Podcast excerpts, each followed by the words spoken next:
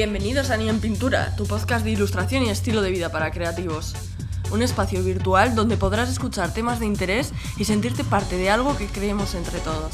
Un lugar donde cualquiera que le apasione crear en cualquiera de sus vertientes tendrá cabida, dando más énfasis a los ilustradores y a todo aquel que simplemente disfrute con el arte. Y ahora prepara tus oídos para el tema que hoy nos interesa tratar.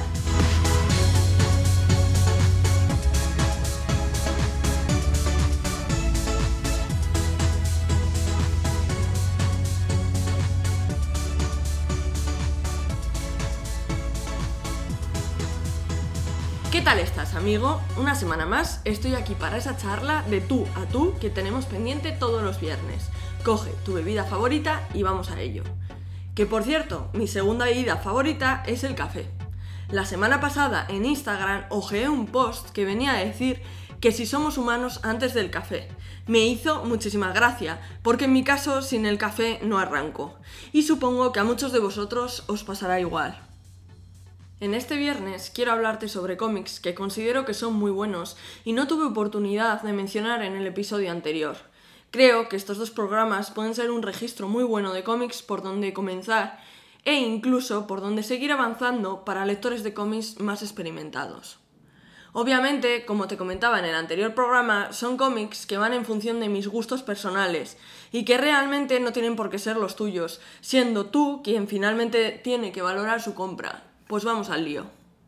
Para comenzar, quiero hablarte de Neoconomicon, de Jason Burroughs y Alan Moore. Es un relato de horror psicológico que presenta a Aldo Sachs, un agente del FBI que tiene una impecable hoja de servicios. Sus legendarias habilidades serán puestas a prueba en el que puede ser el caso más confuso de su carrera. Una serie de desmembramientos apuntan al más inesperado de los sospechosos. Las pistas conducen hasta un lugar. ¿Qué es en realidad el patio? Sigo por los Borgia, de Milo Manara y Alejandro Jodorowsky. Se considera una de las colaboraciones más interesantes de los últimos años. Trata sobre la familia Borgia, que es una de las más fascinantes sagas europeas. De origen español, llegaron a dominar buena parte de Italia desde el trono papal, que usaron en su propio interés para enriquecerse y alcanzar el poder político. Considerados la primera familia mafiosa de la historia, su leyenda ha trascendido fronteras y ha hecho correr ríos de tinta. La siguiente obra que quiero presentarte es Jupiter's Legacy, de Frank Whiteley y Mark Millar. En 1932, Sheldon Sampson sueña con una misteriosa fuente de poder que le lleva a él, a su hermano Walter y a un grupo de seguidores a una búsqueda a lo largo del mundo. Su descubrimiento cambiará el mundo para siempre. Décadas después, Sheldon y Walter son superhéroes de leyenda, pero sus descendientes no han sido capaces de mantenerse a la altura del mito. Voy a presentar una obra exquisita en cuanto a ilustración se refiere. Se trata de una obra de Santiago Valenzuela, que se conoce como Las aventuras del Capitán Torrezno. A caballo entre la épica y el humor, el Capitán Torrezno es un pez fuera del agua, un borrachín de taberna transferido al micromundo, territorio de fantasía heroica en cuyos asuntos interfiere sin pretenderlo. Por azar, Torrezno se convierte en paladín de la ciudad sitiada de Denin, defendiendo unos intereses tan oscuros como los que aquellos a quien combate. Y ahora, a continuación, te voy a presentar Y el último hombre de Brian K. Vaughan y la dibujante Pia Guerra. En 2002, el mundo cambia para siempre. La faz de la Tierra se desploma súbitamente y muere.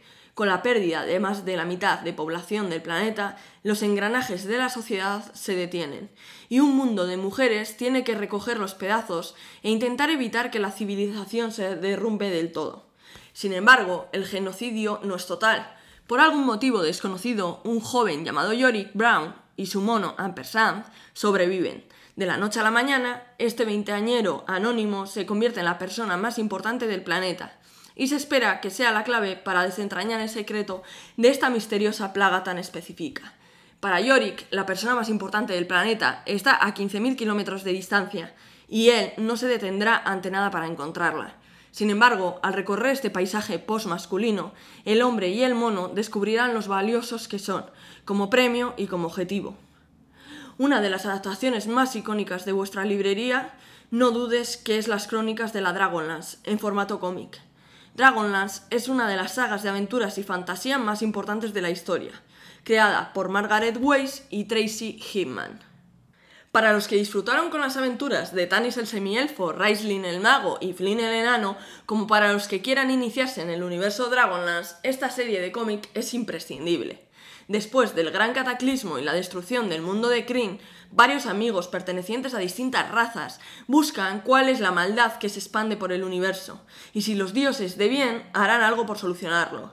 La clave parece residir en una vara mágica que poseen dos bárbaros, ¿Serán capaces todos ellos de salvar Kryn y traer de vuelta a los dioses verdaderos? La serie de cómics que te recomiendo a continuación es sin duda must to have si te gusta el género de apocalipsis. Además, raro será que no te hayas hecho eco de esta famosa serie que se emitió en plataformas de streaming. Una epidemia de proporciones apocalípticas ha barrido la Tierra haciendo que los muertos se levanten y se alimenten de los vivos, mientras un grupo de supervivientes intentan marcar la diferencia. Este es el argumento central de la famosa serie de Robert Kierman. Su éxito, como te comentaba, es un fenómeno de masas, como no estoy hablando de Los Muertos Vivientes, o también conocido como The Walking Dead. Continúo con Transmetropolitan. Es un cómic post-cyberpunk escrito por Warren Ellis con ilustraciones de Derek Robertson y publicada por DC Comics. La serie relata las aventuras de Spider Jerusalén, un conocido periodista gonzo del futuro y se caracteriza sobre todo por la visión del mundo de su protagonista, que bajo un lenguaje malsonante y recurriendo tanto a la violencia verbal como física, refleja la opinión sobre Ellis sobre la religión, la política, la televisión, la publicidad, la discriminación y la intolerancia, la deshumanización, el poder y por ende toda su visión del mundo y la sociedad actual. Voy ahora con Rat Queens, en el que se nos presentan a las guerreras más gamberras de la fantasía heroica. Alcohol y setas alucinógenas, espadas y magia, sexo y una buena puya. Estas son las cosas favoritas de las Rat Queens, cuatro aventureras que te sacarán de apuros o te meterán de lleno en ellos. Os presentamos a Hannah, la maga élfica rockabilly, Violet, la luchadora enana hipster, Dee, la clériga humana tea y Betty, la ladrona pizca hippie. Buffy se mezcla con Tangier en un mundo sacado de un señor de los anillos hasta las cejas de crack. Continúo con Ciencia Oscura de Rick Remender y Mateo Escalera al dibujo. La trama bebe de muchas fuentes, empezando por la ciencia ficción más pulp y terminando por las aventuras familiares aptas para todos los públicos. Todo comienza con el típico experimento que no sale como debería y arrastra al responsable científico, Grant McKay, que no es más que un trasunto de Rick Richards de los Cuatro Fantásticos, y, acompañado de su familia y compañeros de laboratorio, a un viaje cuyo regreso se antoja imposible. Nuestros protagonistas irán saltando de una realidad a otra mientras buscan el camino de vuelta al hogar. Las situaciones con las que se van a encontrar, desde luego, no serán agradables. También descubrimos que dentro del propio grupo existen amenazas. También las tensiones familiares tienen un espacio reservado, y en esta ocasión estas estarán provocadas por la compañera de Grant, Rebecca, presente en el grupo, algo que obviamente no agrada a los hijos del científico. Gráficamente hacen un trabajo impresionante, junto con Dial White al color. Este cómic estará lleno de horrores, sorpresas y trepidantes aventuras. Otra de las sagas que me gustaría recomendarte es Lazarus. Es una serie de cómics de ciencia ficción distópica creada por Greg Rucka y Michael Lark. En la serie, el mundo se ha dividido entre 16 familias rivales que dirigen sus territorios en un sistema feudal. El personaje principal es Forever Carlyle, el líder militar de la familia Carlyle. Los temas principales de Lázaro son el significado de familia y naturaleza versus crianza. Los críticos le han dado críticas en su mayoría positivas y han elogiado su construcción del mundo, aunque a veces se critica por su ritmo, lento. Ha recibido especial atención por sus temas políticos y se han hecho comparaciones entre elementos de la historia y la presidencia de Donald Trump. La casta de los metabarones es una serie de cómics sobre la historia de una dinastía de guerreros perfectos conocido como betamarones. La serie de los metabarones fue escrita por el chileno francés Alejandro Jodorowsky e ilustrada en su primera etapa por el argentino Juan Jiménez. Como curiosidad, la primera aparición de un metabarón, cronológicamente el último de los metabarones, fue en mayo de 1981, en la serie de cómics El Incal, donde era un personaje secundario. La serie ocurre a lo largo de varias generaciones y es la crónica de la vida de cinco metabarones. Las historias se caracterizan por la ciencia fantástica en una escala épica, un telón de fondo para una obra que cita a la tragedia griega. Las historias están fuertemente influenciadas por el universo presente en la serie de novelas de Dune de Frank Herbert. Los metabarones poseen excepcionales poderes de lucha que acrecientan en cada nueva generación. Sin embargo, cada uno mutila a su descendiente a modo de iniciación después de haberlo entrenado, y cada metabarón es asesinado por su descendiente. Saga es una serie de cómics space opera épica, fantástica, escrita por Brian K. Vaughan e ilustrada por Fiona Staples. La serie está en gran medida influenciada por Star Wars y se basa en ideas que Vaughan tuvo tanto cuando era niño como ahora que es padre. La serie describe a dos amantes pertenecientes a dos razas extraterrestres envueltas en un largo conflicto bélico, Alana y Marco, que escapan de las autoridades de ambos bandos de una guerra mientras luchan por cuidar a su hija recién nacida, Hassel, quien relata la serie. El cómic fue descrito en los resúmenes como Star Wars se mezcla con Juego de Tronos y por críticos como evocativo tanto de la ciencia ficción y de fantasías épicas como El Señor de los Anillos y de obras clásicas como Romeo y Julieta. Si tuviera que recomendarte una serie de cómics de ciencia ficción, sin duda te recomendaría Saga, la primera de todas. Actualmente hay nueve tomos y se supone que va a haber otros tantos. Lo que pasa que ahora mismo la serie está parada. Suelen salir cada X meses y realmente todavía creo que se puede conseguir. En algún momento supongo que será una serie mm, muy dada a que se recopile, puesto que su calidad gráfica, su calidad en cuanto a guion y la historia que cuentan es tremendamente satisfactoria. Por lo tanto, la recomiendo sí o sí, más to have. 7 para la eternidad es la creación de Jerono Peña y Rick Remender nos plantea una premisa de una historia de una revolución. Pero va más allá de eso, y tiende hacia la visceralidad y a lo emocional, puesto que la historia también puede entenderse como una de venganza. Es una mezcla de pulp, mundo postapocalíptico, ciencia ficción distópica, supervivencia, aunque sigue una clara estructura de liberación, rebelión de un pueblo. Ahora voy a hablarte de The Waterman o El hombre del tiempo, es una historia de ciencia ficción épica con un ritmo trepidante de Jodie LeHeup y Nathan Fox sobre el daño realizado en, en nombre de la justicia y qué significa realmente redimirse. Nathan Bright lo tenía todo, una novia increíble, una mascota genial y un trabajo como el hombre del tiempo número uno del colonizado Marte. Pero cuando es acusado de perpetrar el mayor ataque terrorista de la historia humana, un suceso que mató a casi toda la población de la Tierra, Nathan se convierte en objetivo de una caza que se extiende por toda la galaxia. ¿Puede realmente Nathan ser responsable de un crimen tan horrible? ¿Y por qué no logra recordarlo?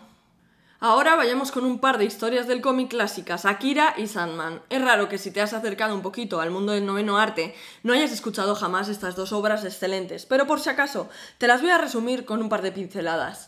En Akira de Katsuhiro Otomo se nos presenta una hostil y caótica megalópolis de Neo-Tokio. La vida de Techuo y sus compañeros cambiará para siempre al verse envueltos en el enigma de Akira y el terrible secreto que esconde. Se la considera una obra maestra del cómic japonés. 1988. El mundo está al borde de la destrucción absoluta. La tecnología avanzada fue la causa de una terrible explosión que desencadenó una guerra nuclear y devastó las grandes ciudades del planeta. Treinta años después, sobre las ruinas de Tokio, se alza la megalópolis de Neo-Tokio, una ciudad opresiva e inhumana cargada de problemas como el desempleo, la violencia, la droga y el terrorismo. Las sectas religiosas y los grupos extremistas, aprovechándose de la insatisfacción de los ciudadanos, cultivan el mito de Akira, un niño cobaya depositario de la energía absoluta, cuya resurrección significaría para Japón el amanecer de una nueva era. Como ya he comentado, la historia se desarrolla en el año 2019 en Neo-Tokio, una ciudad reconstruida tras sufrir los devastadores efectos de una presunta explosión nuclear que desencadena la Tercera Guerra Mundial. El gobierno ejerce un control represivo sobre la ciudad y experimenta sobre unos niños con poderes psíquicos latentes. Aplicándoles fármacos para potenciarlos, estos contribuyen con predicciones para mantener la paz. Kaneda y Techuo son miembros de una pandilla de motociclistas llamada de Capsus, que tienen, entre otras aficiones, participar en peleas callejeras contra otras bandas, enfrentándose continuamente contra otra pandilla llamada The Crowns, montados sobre potentes motos. En el manga, Techuo sufre un accidente causado por un extraño niño con aspecto de anciano. En el filme era durante una pelea callejera en moto, en el manga es mientras conducían de regreso a la ciudad.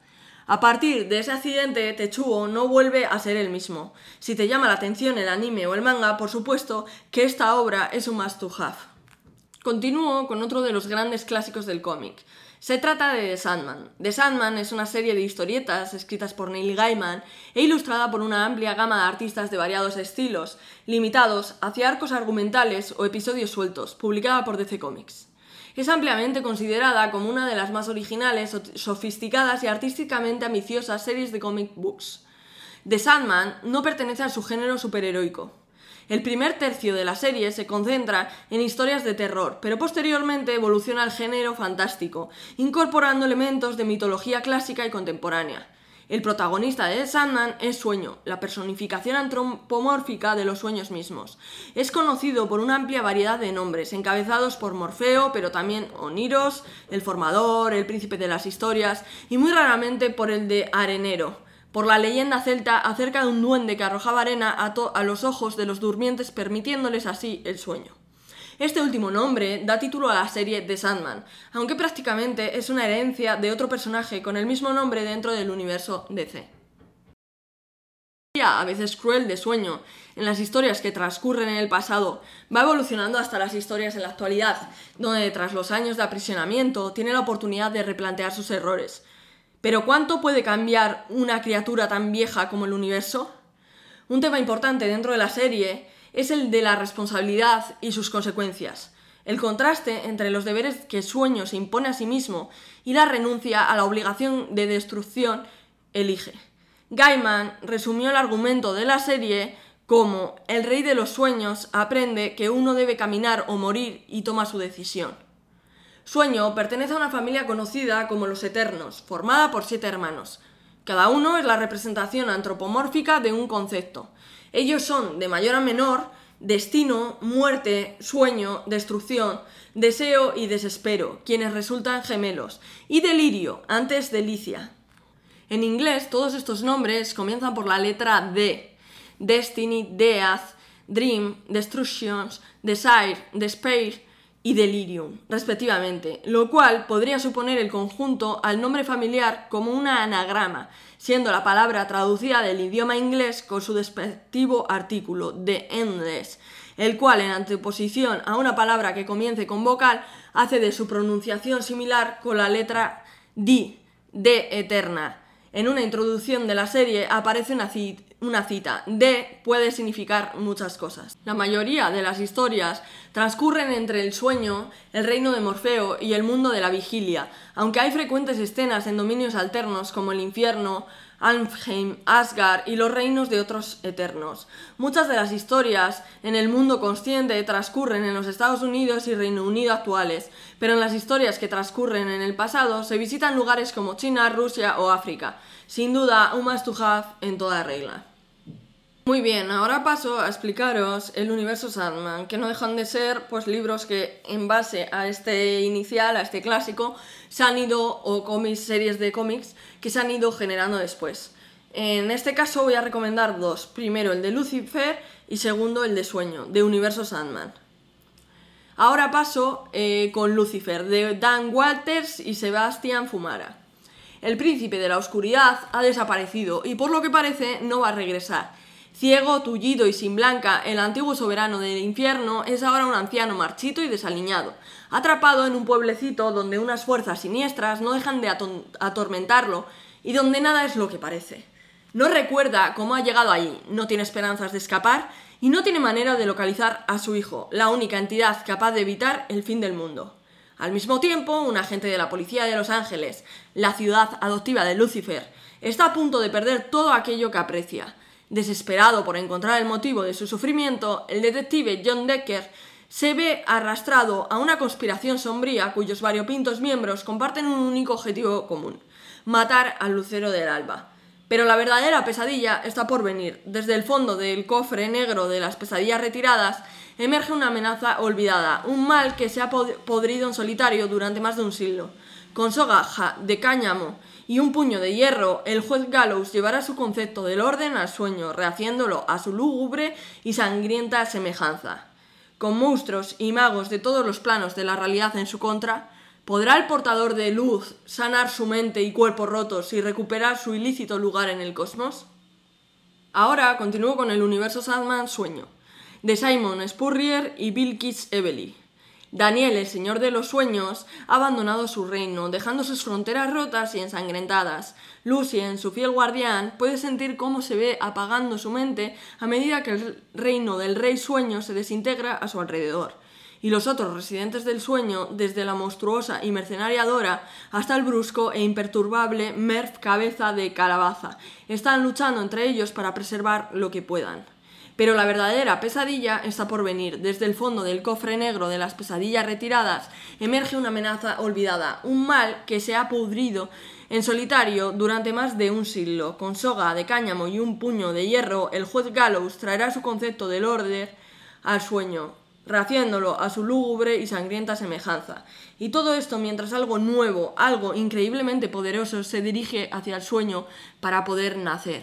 Bien, ahora voy a contarte sobre los tres tomos de Kick-Axe guionizado por Mark Millar y dibujado por John Romita Jr. El nombre del protagonista del cómic es Dave Lisensky. Dicho nombre fue elegido por el ganador de una rifa benéfica, quien decidió ponerle su propio nombre. Dave Lisensky, hijo de Greg Wheeler, es un estudiante de Instituto Normal y Corriente de Nueva York que dedica su tiempo libre a los cómics y que inspirado por estos decide convertirse en un superhéroe real se compra en eBay un disfraz que lleva puesto debajo de su ropa normal, comienza a realizar ejercicio y a practicar actividades como subir a los tejados. Pero al poco tiempo estas cosas no le bastan y siente la necesidad de luchar contra el crimen. En su primer intento recibe una paliza y acaba con una puñalada en el estómago, además de ser atropellado por un coche en su huida, aunque consigue mantener su identidad secreta rogándole a los paramédicos que no dijeran nada sobre su disfraz. En el hospital es intervenido varias veces recibiendo unas placas de acero en la cabeza y además realiza rehabilitación.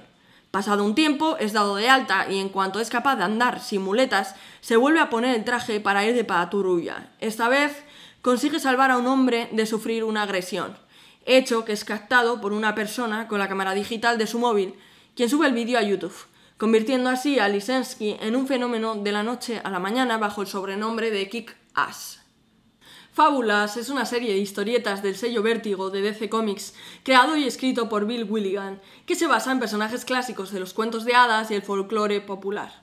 Los personajes de las fábulas clásicas se ven obligados a huir de sus tierras natales por la invasión de un misterioso enemigo al que llaman el adversario. Viajan a Nueva York, donde crean una comunidad en un edificio que recibe el nombre de Villa Fábula, mientras que las fábulas, que no tienen apariencia humana, animales parlantes, animales imaginarios, gigantes, objetos animados, etc., son trasladadas a un lugar a las afueras de la ciudad al que llaman la granja. Willigan reinterpreta a los personajes de dominio público y los presenta en unas situaciones muy diferentes a las de sus cuentos originales. Por ejemplo, se presenta una Blancanieves divorciada del príncipe azul o encantador, debido a las infidelidades de este último, o a un lobo feroz que no está solo reformado, sino que ahora tiene apariencia humana y sirve como sheriff a la comunidad de Villa Fábula. Antes de continuar a presentar el siguiente cómic, quiero comentar que Joe Hill es el hijo de Stephen King, que es guionista y escritor de libros. Luke and Kay es una historieta escrita por Joe Hill e ilustrada por Gabriel Rodríguez durante la Revolución Americana. Un grupo de rebeldes se esconde debajo de la futura mansión Kay House, donde descubren un portal a otra dimensión, Leng, llena de demonios que pueden hipnotizar y poseer a cualquiera que los vea o toque. Sin embargo, cuando los demonios intentan entrar en el mundo real, se colapsan en trozos de hierro susurrante, que el joven herrero Benjamin Luke forja en una variedad de llaves mágicas, incluyendo la llave Omega y la puerta negra, que sellan la entrada de la dimensión. La magia de Key House evoluciona gradualmente a lo largo de los años, incluyendo un hechizo que hace que los ocupantes se olviden de las llaves y la magia de la casa cuando cumplen los 18 años.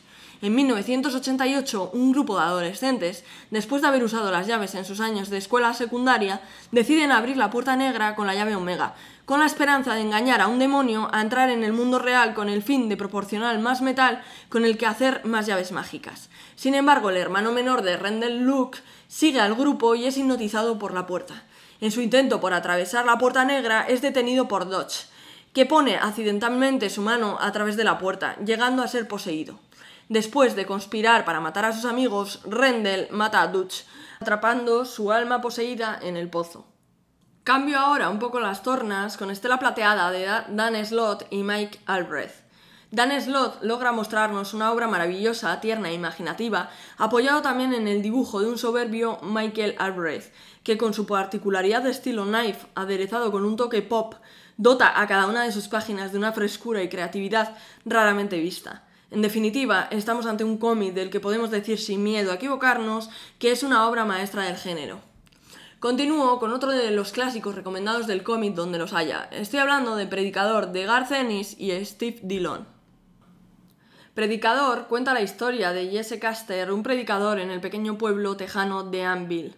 La historia comienza cuando Caster es poseído accidentalmente por una criatura sobrenatural llamada Génesis, un incidente que provocaría una explosión que acabó con toda la feligresía que estaba en esos momentos escuchando a su predicador y con la propia iglesia. Génesis, producto de la prohibida unión entre ángel y demonio, es como un niño sin sentido de voluntad individual. Sin embargo, al estar compuesto por divinidad pura y maldad pura, podría tener poder suficiente como para rivalizar con el de Dios. En otras palabras, Jesse Caster, unido a Génesis, se convierte en el ser más poderoso de la creación. Caster, que tiene un alto sentido de lo que está bien y lo que está mal, emprende un viaje por todos los Estados Unidos tratando de encontrar a Dios, literalmente, el cual abandonó su lugar en el cielo en el momento en el que el Génesis nació. También empezó a descubrir la verdad sobre sus nuevos poderes, que le permiten ordenar ser obedecido sin discusión por cualquiera que escuche su voz. A él se le unen su antigua novia Tulip y el alcohólico vampiro irlandés Cassidy. Durante el curso de su viaje, los tres se enfrentan a diversos enemigos y obstáculos tanto sagrados como profanos, incluyendo al santo de los asesinos, un invencible y bien armado ángel de la muerte, que responde exclusivamente a la autoridad de Dios, un asesino en serie. El Grial, una organización secreta que controla los más importantes gobiernos mundiales y protege el linaje de Jesucristo, Star aparentemente patriarca del Grial, un megalomaníaco con una obsesión por las prostitutas, que desea a Caster para sus propios fines, diferentes ángeles caídos y la propia familia de Yes, especialmente su repugnante abuela Cajun, su poderoso guardaespaldas Jody y el amante de los animales. Marvel Deluxe, Los Nuevos Vengadores, la saga que marcó un revolucionario nuevo comienzo en la historia de los héroes más poderosos de la Tierra. Tras la destrucción de Vengadores originales, una nueva amenaza sirve para que el Capitán América reúna un nuevo equipo. El destino colocará en el mismo lugar al Capi, Iron Man, Spider-Man, Loveno, Luke Cage, Daredevil y Spider-Woman. Ellos son los únicos que pueden detener una fuga masiva de presos superpoderosos en la balsa. Descubre desde la primera página los eventos que cambiaron de arriba abajo el universo Marvel. Son unos cuantos tomos que te llevará mucho tiempo ir adquiriéndolos, pero que realmente merecen la pena ser leídos. Entre estos tomos se pueden encontrar tomos útiles para entender la historia, como son Los Vengadores desunidos, Civil War, Invasión Secreta y Asedio. Daredevil, El hombre sin miedo y Daredevil Born Again son otros dos títulos del personaje de Daredevil que son un must to have. Lo recuerdo porque no sé si lo comenté en el anterior programa y no pueden faltar en la balda de cualquier comiquero. Un cómic de Lobezno recomendado hasta la saciedad es Lobezno el viejo Logan, Old Man Logan. Es una versión alternativa del personaje Wolverine creado por el escritor Mark Millar y el artista Steve McNiven. Se trata de una versión envejecida de Wolverine perteneciente a un distópico universo alternativo en el cual los supervillanos derrocaron a los superhéroes. El personaje fue introducido en un arco argumental independiente dentro de la serie regular de Wolverine, en el que un viejo Logan proveniente de la Tierra 21923 es invitado a unirse a los X-Men, después de que X-23 tomara el manto superheroico de su padre tras los eventos de la muerte de Wolverine. Las posteriores apariciones del personaje tendrían como protagonista definitivo a una versión del viejo Logan, perteneciente a la denominada Tierra 807128. Ahora cambio de personaje a uno de mis personajes favoritos de Marvel. Estoy hablando de Thor. Recomiendo Los Vengadores Guerras Asgardianas de Brian Michael Bendis y Alan Davis. Fueron amigos, hermanos y camaradas de armas. Después la vida los convirtió en terribles enemigos. Tras el asedio de Asgard, Thor, Iron Man y Steve Rogers vuelven a estar unidos en el mismo bando. Pero ninguno de ellos puede todavía confiar en los otros. En esta situación, la triada sobre la que se edifican los Vengadores deberán embarcarse en la más impresionante de las aventuras que hayan vivido jamás, en la que Brian, Michael Bendis y Alan Davis unen su inigualable talento por primera vez. Si estás buscando una etapa de Thor que haya arrasado en ventas y que realmente dé lo mejor del personaje, estamos hablando de Thor de Jason Aaron. Actualmente hay tres recopilaciones en tres tomos en el mercado, pero poco a poco irán saliendo más hasta que finalmente se complete toda la maravillosa etapa de este autor. Los tres primeros títulos son El carnicero de Dios, El maldito y La diosa del trueno. Otros dos cómics que recomiendo de Thor son Thor, las edades del trueno y Ultimate Thor. Conan Rey es un tomo que ha estado bastante tiempo agotado debido a su alta demanda. Se trata de las aventuras de Conan, pero con un dibujo en cómic bastante moderno y actualizado. Para todos aquellos que el dibujo antiguo y pasado no les haga gracia, este tomo es una brutalidad en cuanto a calidad de color y dibujo, y en cuanto al guion es una de las mejores obras autocompiladas que se pueden encontrar actualmente en el mercado. Comentar que como rey de Aquilonia, Conan se enfrenta a amenazas internas contra su trono, mientras otros peligros acechan desde las fronteras de su reino. Las aclamadas historias de Conan Rey realizadas por Timothy Truman, Thomas Giorello y José Villarrubia, recopiladas en un único volumen. Desde luego que la recomiendo totalmente si te gustan las aventuras de este personaje. Ahora voy con el personaje del Capitán América, del cual recomiendo los tomos recopilatorios siguientes: El Soldado de Invierno, Civil War y La Muerte del Capitán América. En El Soldado de Invierno se nos cuenta la historia que dice así. Durante más de 50 años, la Unión Soviética tuvo un agente encubierto, un indetectable asesino conocido como el Soldado de Invierno. Ahora ha vuelto, trabajando a las órdenes del general Lukin, que ha conseguido hacerse con un cubo cósmico arrebatado a cráneo rojo. El Capitán América ha jurado acabar con Lukin, pero en el camino se verá enfrentado contra el Soldado de Invierno, cuya verdadera identidad esconde el mayor secreto del universo Marvel en más de medio siglo. Sigo con una recomendación absolutamente con los ojos cerrados. Se trata de Érase una vez en Francia de Fabien Nuri y Sylvain Vallée. Es una gran serie de intriga basada en hechos reales. Huérfano, inmigrante, chatarrero, millonario, colaboracionista, miembro de la resistencia, un criminal para unos, un héroe para otros. Joseph Joanovici fue todo eso y mucho más. Su historia es la de un hombre ambiguo, un judío en la Francia ocupada de la Segunda Guerra Mundial que hizo su fortuna a costa de los nazis. O tal vez no. Hace ya muchos años que leí El arte de volar de Antonio Altarriba, pero es una historia tan bien narrada que no la he vuelto a olvidar. El libro se inicia con el suicidio de Antonio Altarriba López, que se arrojó al vacío el 4 de mayo de 2001 desde la cuarta planta de la residencia geriátrica del Ardero, La Rioja, en la que residía. Continúa luego con la narración de su vida, la cual se estructura en cuatro capítulos. Tercera planta, 1910-1930. El coche de madera. Segunda planta, 1931-1949. Las alpargatas de Durruti. Primera planta, 1949-1985. Galletas amargas. Y suelo, 1985-2001. La madriguera del topo. Es una de estas obras que te tocan un poco la patata y que está escrita desde el más absoluto respeto hacia la persona, siendo por ello que ganó un montón de premios. La guarida del horror de H.P. Lovecraft y Richard Corbin.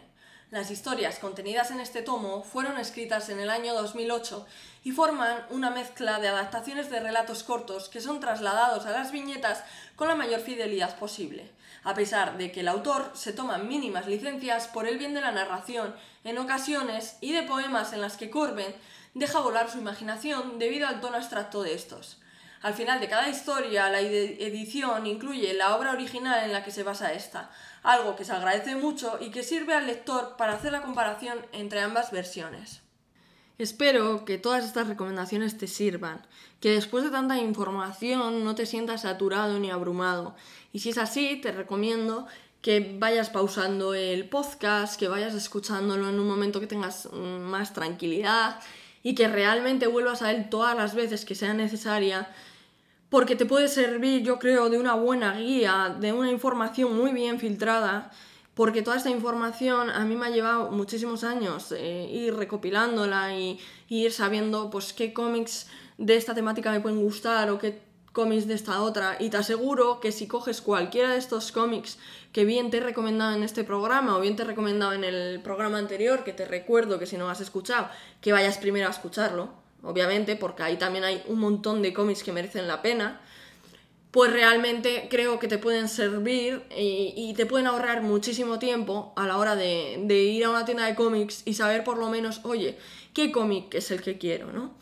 También puedes buscar en la red información, profundizar un poquito más por tu cuenta. Al final esto es como siempre, o sea, es una curiosidad que tú tienes que saciar en base a tus gustos y tus pretensiones. Espero que este segundo programa sobre cómo inspirarte mediante el medio del cómic te haya servido para coger ideas sobre posibles cómics que te gustarían leer o para conocer un poco más este medio, que sin duda es muy agradecido tanto para adultos como para los más pequeños de la casa, y que realmente creo que está bastante poco valorado en la sociedad para todo lo que aporta. Realmente son historias que cualquiera puede disfrutar no solo por su buen guion, sino también por su apartado gráfico, el cual es el que normalmente a mí personalmente más me interesa. Aunque entiendo que un buen dibujo con una historia horrible no tiene sentido ni calidad como un todo, y por ello no sería digno de recomendar. En el siguiente programa quiero hablarte precisamente sobre de dónde nacen las ideas de un artista, y eso no deja de ser que en el propio cuaderno de bocetos del artista, creo que hay que dedicarle un programa entero, puesto que es algo que normalmente no se le presta atención, pero que es una parte muy importante del proceso creativo de un artista. Y profundizar en e, él, puede que sea la manera más auténtica de tratar el mundo de las ideas. En fin, no me alargo más. Espero que este episodio te haya gustado y te doy las gracias por escucharme un viernes más. No olvides suscribirte en tu plataforma de podcast preferida para estar al día y compartir a todo aquel que creas que pueda gustarle. Desearte un buen fin de semana y nos vemos pronto en el siguiente episodio de Ni en Pintura. Si te interesa echar un vistazo a mi trabajo, puedes encontrarme en www.instagram.com barra mireyamrart y en www.mireyamr.bitcartel.com. Y recuerda, escuchando Ni en Pintura, apoyas arte, apoyas cultura. Agur, agur.